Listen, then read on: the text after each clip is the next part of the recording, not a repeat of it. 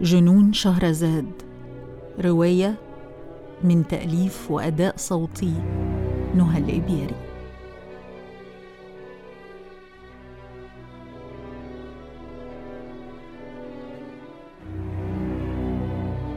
ثمانية القربان القربان القربان تعالي معي إلى البرزخ تعالي معي تعالي معي تعالي معي يا قلب القلب قلب القلب يا عقل العقل عقل العقل تعالي معي إلى عالمي يا تعالي تعالي معي إلى حيث تعالي معي إلى تعالي معي إلى أنت لست بنت للبشر.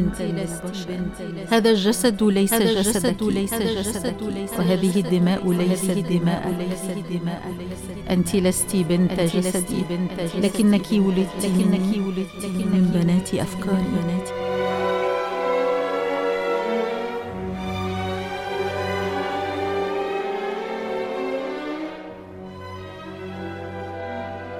استيقظت متعرقة وقلبي ينبض بعنف. وكانت عقارب الساعة تشير إلى الساعة الرابعة فجرا.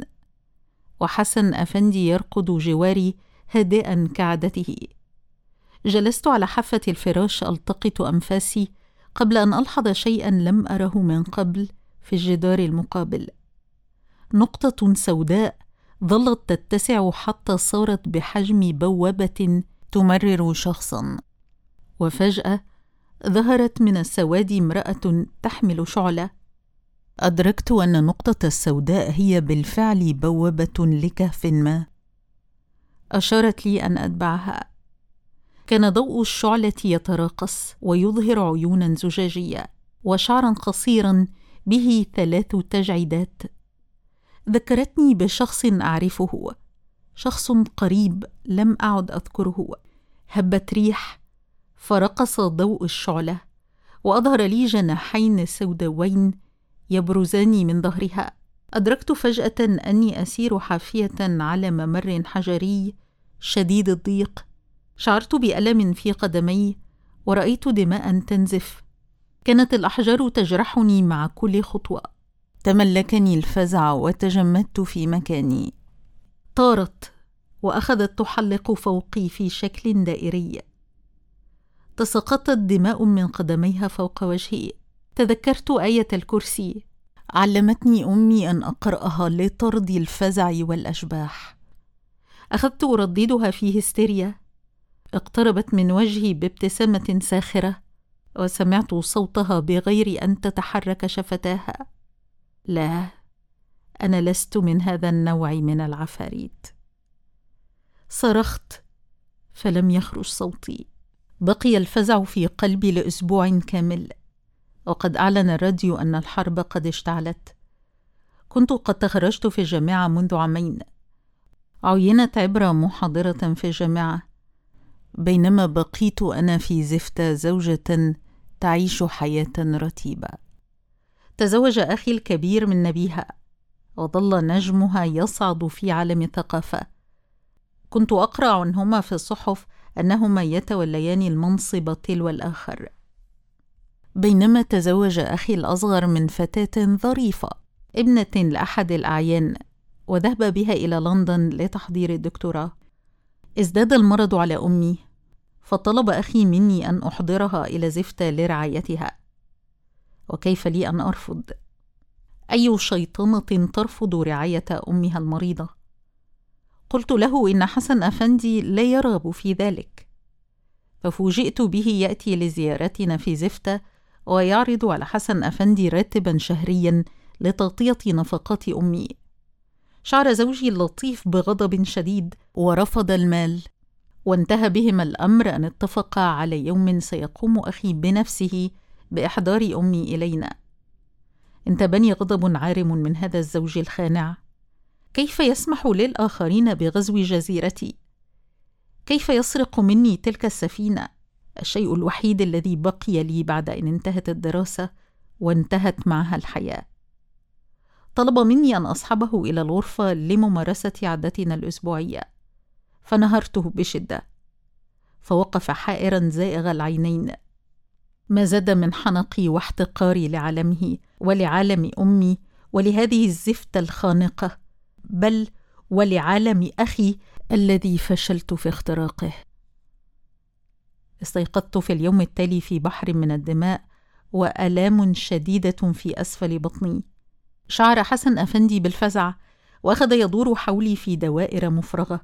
سألني إذا كنت أستطيع أن أتحرك إلى المستشفى. قلت له إني أريد أن أذهب إلى مستشفى في مصر. وطلبت منه أن يتصل بأخي ليحضر سيارته الخاصة بالسائق لاصطحابي إلى العاصمة التي نلقبها باسم بلدها الأم. اعترض في البداية لطول المسافة لكني أصريت ونهرته فخنع. أخذ يبكي في الطريق فقلت له بغضب أي نوع من الرجال أنت حتى تبكي مثل النساء؟ فارتسمت الصدمة على وجهه لأني طعنته في رجولته أمام السائق. كنت أريده أن يغضب. وأن يتركني للأبد لكنه لم يفعل.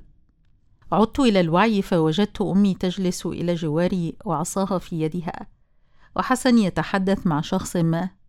سمعته يقول المسألة بسيطة وتحدث للكثير من النساء في الحمل الأول. التفت لي باسما. حمدا لله على السلامة. نظرت إلى شفتيه الممتلئتين تقولان لقد التقينا من قبل على فكرة في الجامعة. قلت بصوت واهن حقا متى؟ قال كنت أعمل في مجلة جامعة وقرأت كل كتاباتك. أنا من أشد المعجبين. انتبني إحساس غريب بالخجل وخفت أن يفضحني وجهي. قبل أن يظهر وجه حسن أفندي من خلفه وكان يقصره بقدر ليس بالضئيل. قال حمدا على السلامة. قلت لقد قتلت ابنتك.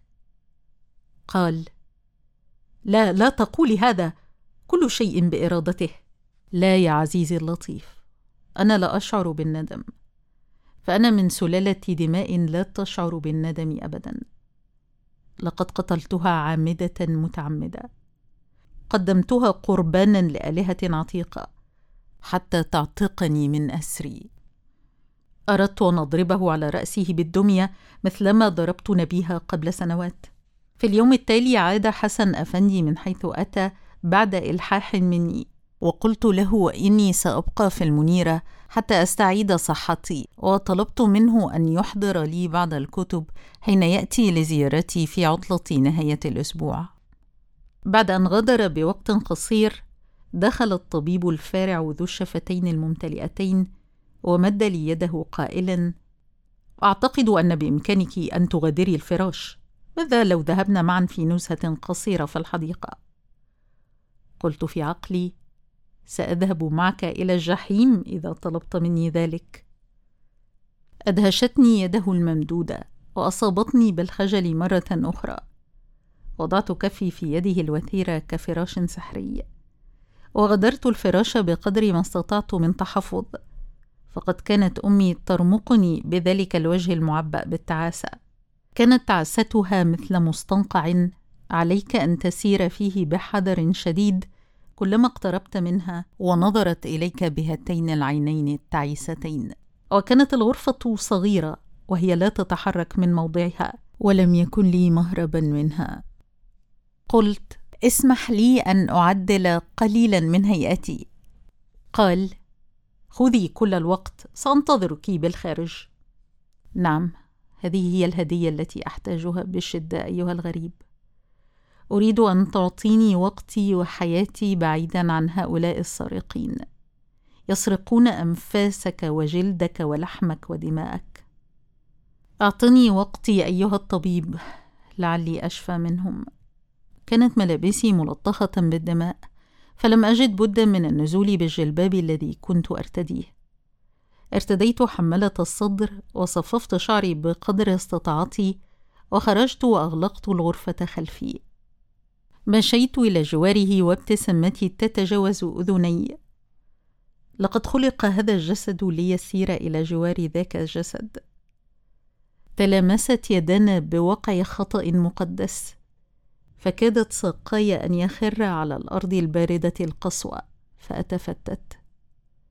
كم أرغب في أن أتفتت أن أتلاشى أن أذوب. خلعت ملابسي ونزلت من السفينة إلى البحر. تحولت إلى نصف امرأة ونصف سمكة. وضع رأسه بين نهدي العاريين وقال أريد أن أبقى هنا إلى الأبد. أن أموت في حضنك. فقلت ضاحكة ولم لا؟ قال لدي اعتراف يا نجاة هانم. قلت اعتراف؟ قال اليوم إجازتي لكني جئت خصيصا لرؤيتك. نفرت كل دمائي إلى وجهي. فاستطرد. في الحقيقة أنا معجب بك منذ أيام الجامعة لكنك لم تلحظيني قط. قلت وما زال وجهي ملتهبا وفمي يكافح ابتسامة أكبر من حجمه. وكيف لم ألحظ هذا الجسد الطويل؟ قال كانت عيناك دائما تنظران بعيدا حتى اعتقدت أنك ترين حلما لا يراه الآخرون. ضحكت. قال أنا آسف يا نجاة هانم إذا كنت تجاوزت حدودي. قلت مقداس اسمي مقداس نجاة هذا هو اسمي في شهادة الميلاد لكن اسمي الذي يناديني به المقربون هو مقداس قال تشرفت بمعرفتك يا مقداس هانم.